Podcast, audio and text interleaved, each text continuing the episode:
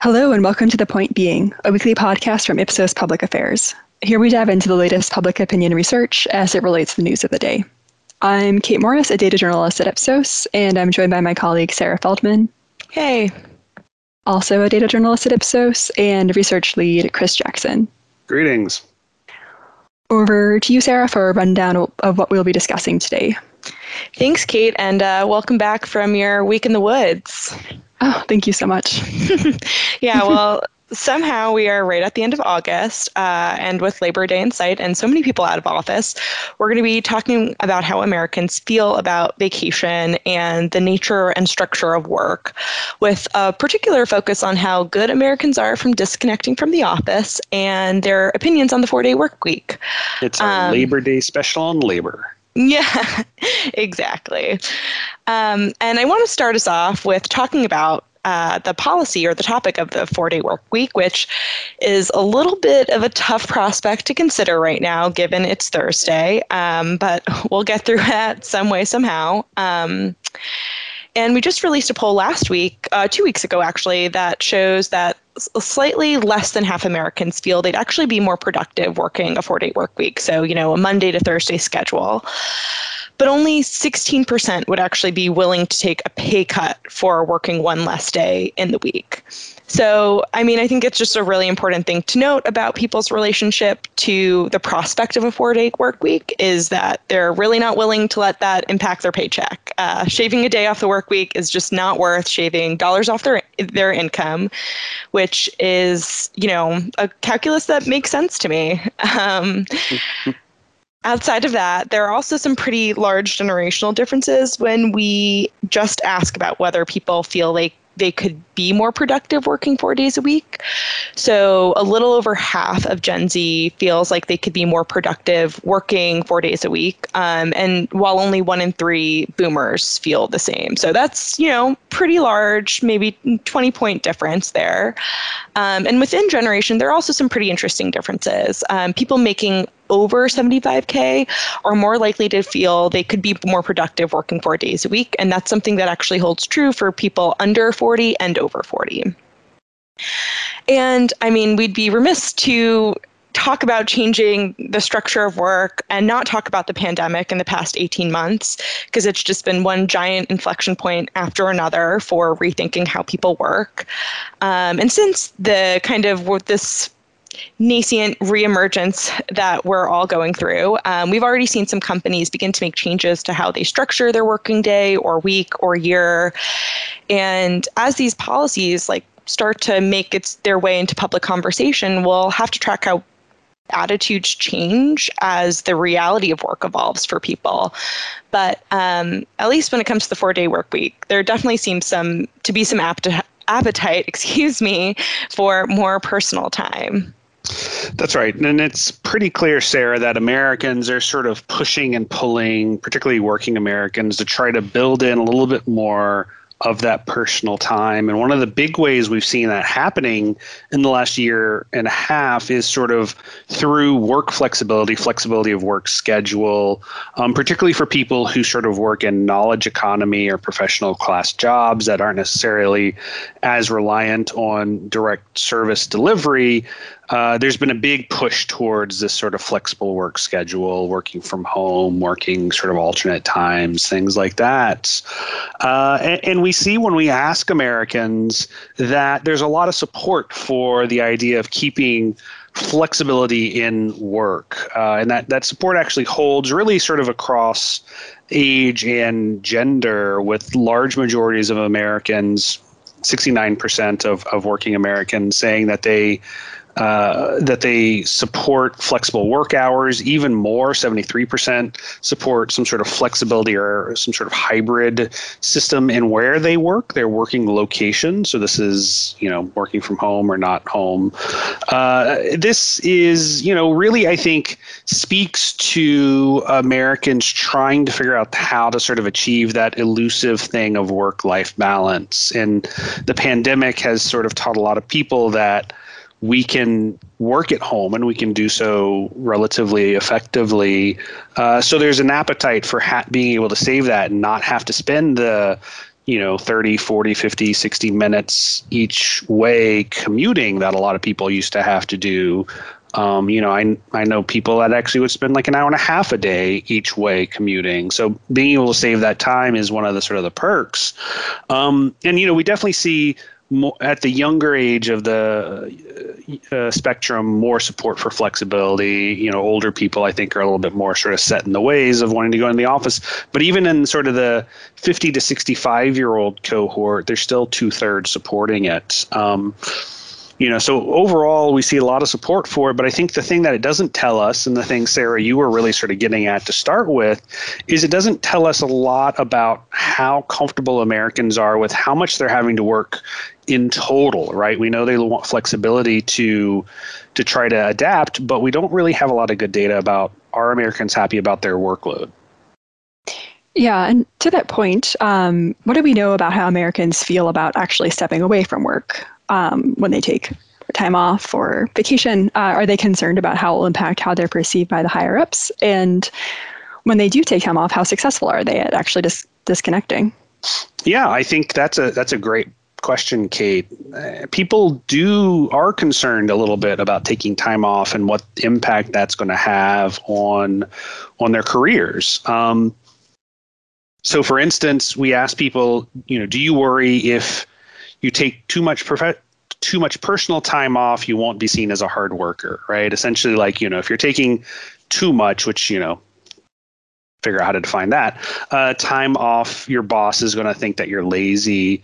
And we see uh, essentially a plurality of Americans agree with that statement. About 40, 45% uh, are are worried about that, right? So you're seeing, you know, even before it gets to any sort of official policies or anything about what leave you're allowed or not allowed, lots of people are worried about that, and it's more apparent at younger groups, right? Millennials and Gen Z, 45% of them say that they're worried about being seen as not a hard worker if they take too much time off. That drops with age. I think that's a little bit of a factor of once you get a little older, maybe you're more likely to be the boss and you don't have to worry about who you impress. But certainly earlier in your career, that's that seems to be a big issue.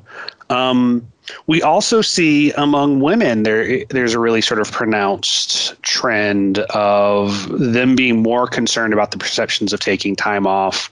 Uh, really, sort of across the board, women are about 10% more likely than men to to say that they worry about being perceived as not a hard worker if they take too much time off. So, you know, we really have this sort of picture that again, it's not a majority, but it's almost half of workers who who are sort of almost sort of self-censoring the time they take away from work.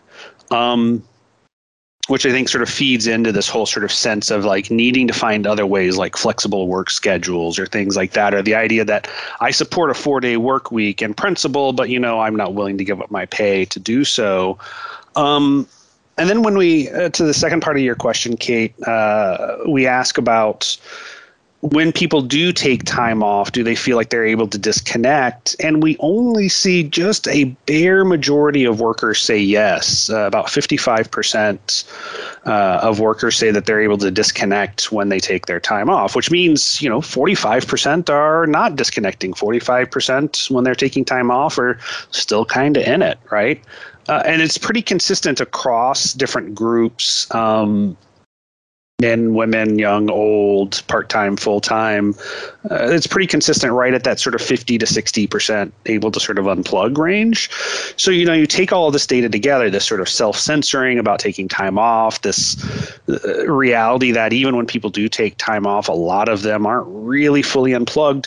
And it's not terribly surprising that a lot of workers are telling us that they feel burned out. Yeah, definitely. When you put it like that, it, that makes total sense. Um, and to that point about burnout, uh, let's uh, bring the conversation around to vacation. So, a lot of the available research out there suggests that longer vacations are most effective at allowing people to actually unwind and relax and kind of counter the effects of burnout. So, but when we asked Americans about, um, or surveyed our Americans about how they feel about taking a shorter period of time off or longer, we found that Americans uh, pretty overwhelmingly tend to favor taking two to three days off at a time rather than two to three weeks. now, to caveat this, the structure of the question I think is also kind of influencing how people respond that uh, respond to it. So within that question, people were given a choice of taking two to three weeks off at a time when uh, kind of like altogether chosen by their company. Um, versus two to three days off at more flexible times that they could choose. So that may be um, kind of influencing how people feel about it. Again, kind of going back to the point that the two of you were discussing above about Americans really preferring flexibility these days, especially after the pandemic. Um, but again, it's pretty striking how um, how much more Americans are willing to forego longer vacations for shorter vacations. It kind of breaks down to seven and ten of, in favor of those shorter breaks. Again, um, with the flexibility built in versus three and ten for longer breaks at a time mandated by the company. Mm-hmm. Um, but I think what's interesting to me here is that we should remember that many Americans don't use all the vacation days that they actually have. So a pre-pandemic survey found that 55% of American workers reported not using all their allotted vacation days. Uh, this was mm-hmm. back in 2018, uh, meaning that a quarter of all earned time off went unused. So I, I, I know, know I, mean, I, never managed to use all my time off in a year. So I'm one of that. Yeah, yeah, it's unusual for me too as well. But I'm just wondering if requiring people to take time off might actually benefit everybody in the long run. Um, seeing that some people opt not to um, take the full full extent of their break when it's available to them. Mm-hmm. Um, but anyway, getting back to the larger point, it does to me kind of speak to some ingrained cultural norms. Americans work a lot more on average and take less time off than their than the average European, for instance. And we put a huge premium premium on flexibility these these days, especially after the pandemic. But again, it might get at why we're hearing about burnout so much. Um, and kind of to loop it all back around, uh, Chris, what does our data say about how Americans feel about the status quo and and kind of their the amount that they're working? Yeah, I mean, uh, American uh, Americans and sort of the concept of work and the amount of work is, that is appropriate is is has a bit of a long and fraught history. Um, and yeah, I think what you were just the point you're just making, Kate, about sort of the cultural norms in America uh, have a lot of power. I mean, we were, I was just talking about it, how many people are worried about taking time off because they're worried about being seen as lazy or not a hard worker. And that has nothing to do with what they're statutory given as time off, right? It's entirely sort of cultural or social pressures. Um, but when we ask people directly, uh, do you think Americans work too much? We see that, you know, the, the, the perspective may be changing a little bit. Uh, in the survey we did a few weeks ago, 48% of Americans agreed when we asked the statement Americans work too much. Uh, only 22% disagreed. The rest sort of had a neutral position. Um, so essentially, two to one ratio, Americans are sort of thinking we're working too much versus not. Uh, and that I think, you know, speaks again to a lot of the things we were just been talking about, about sort of the need for time off, using flexibility as a way to sort of search for that way to find balance, um, the sort of the struggle between wanting to have that autonomy, even if it's with less actual leave, versus sort of the more mandated uh, uh time away, and you know that actually starts to touch on other issues with American society about resistance to mandates, even if it's for your good. Um, that we probably don't have time on in this podcast, but uh, yeah, it's interesting. But you know, when we look at the data and we look at it broken out by generation, particularly, we see some really interesting patterns. Uh, I want to put Gen Z aside because they're just entering the workforce, and uh, there's not enough of them in the the data to really have a good definitive view on their stance. But if you look at millennials who are you know, essentially mid 20s to late 30s at this point, they overwhelmingly say Americans work too much. Almost two thirds of them agree with that, uh, compared to just about half of Gen X, which are sort of your your 40, early 50 somethings, um, and then Boomers, who I think really have bought into sort of the Protestant work ethic thing. Only a third of them say Americans work too much. So there's definitely sort of a, a drop off, and there's a there does seem to be be a very clear increase among younger Americans in this view that Americans are working too hard, which I think is why we're seeing conversations about things like the four day week work week or the increasing pressure to provide flexibility in the workplace.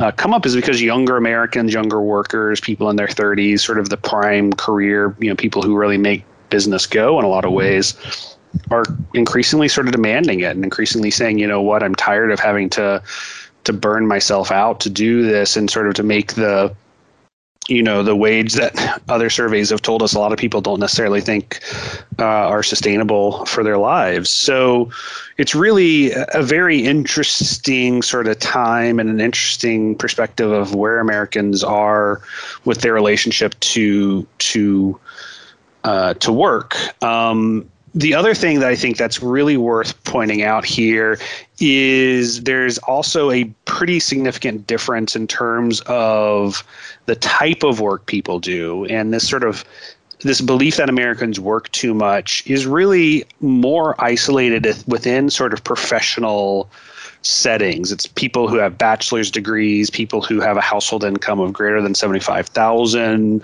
Um, you know, it's people who were the ones who were able to adapt to working from home during the pandemic. And I think maybe we're sort of seeing a little bit of that. Well, you can work from anywhere, so you end up working all the time. And people who work in that more service delivery job that's based on actually being in a place and you have hours and everything else, there's actually more enforced limits on the amount you work than than sort of these digital nomad type uh, professional jobs, which end up just consuming all of your time. Um, but we do see again that that's that group right? It's that sort of professional class the group of people who are primarily millennials. They're the ones really driving a lot of the call for these changes like flexible schedules flexible work locations four day work weeks um, you know even stuff like a mandatory focus period at work right? Where there's times where no meetings can be scheduled uh, so that people have a time to to just sort of buckle down and work on stuff, um, or even things like mandatory meeting free work days, which is a new phenomenon uh, where you know there's days where the company is not allowed to schedule any meetings, internal meetings, and we see among Americans who think that we're working too much, over half support those, versus only a handful of people who don't think Americans are working too much. So there's there really is, I think, a we're really seeing right now a, a sort of a, a, bit of a sea change in American relationship with work, um, but it's not really coming across across the board, right? It's not everyone feeling it. Everyone does sort of feel that there is a, Americans do work hard, but the but the place that's driving it is really sort of that that group of people that are in sort of that professional setting. Yeah, the, the, the, definitely as you were speaking, the, the sense of a sea change was coming through loud and clear. Um, but to wrap up, and I think the moral of the story of this podcast is to uh, take time off if you can. That's right. and enjoy enjoy the last few weeks of summer. Yeah, yeah go to the woods like days. Kate. Yeah, yeah or, or, go to the beach. Oh, That's good too. um, thanks everybody who tuned in this week. Um, of course, we always have more information for you. Um, so, uh, some of the highlights uh, from this past week would be the Washington Post Ipsos survey on American teens and how they feel about the country's future and their own future, um, and an earlier survey from USA Today Ipsos on the individual individual rights versus social good and how that kind of um, interplays with mask mandates and COVID and an Axios Ipsos Hard Truths deep dive on higher ed, um, perceptions of colleges and universities, trade schools, uh, student loan debt, all that good stuff. So, all this and more can be found at ipsos.com, news and polls, and you can follow us on Twitter at IpsosUS. Thanks again for tuning in. Please join us next week. I'm Kate Morris, and you can find me on Twitter at Callison Morris. I'm Chris Jackson. You can follow me at JCB Jackson. And I'm Sarah Feldman, and you can find me here next week. Thanks and take care.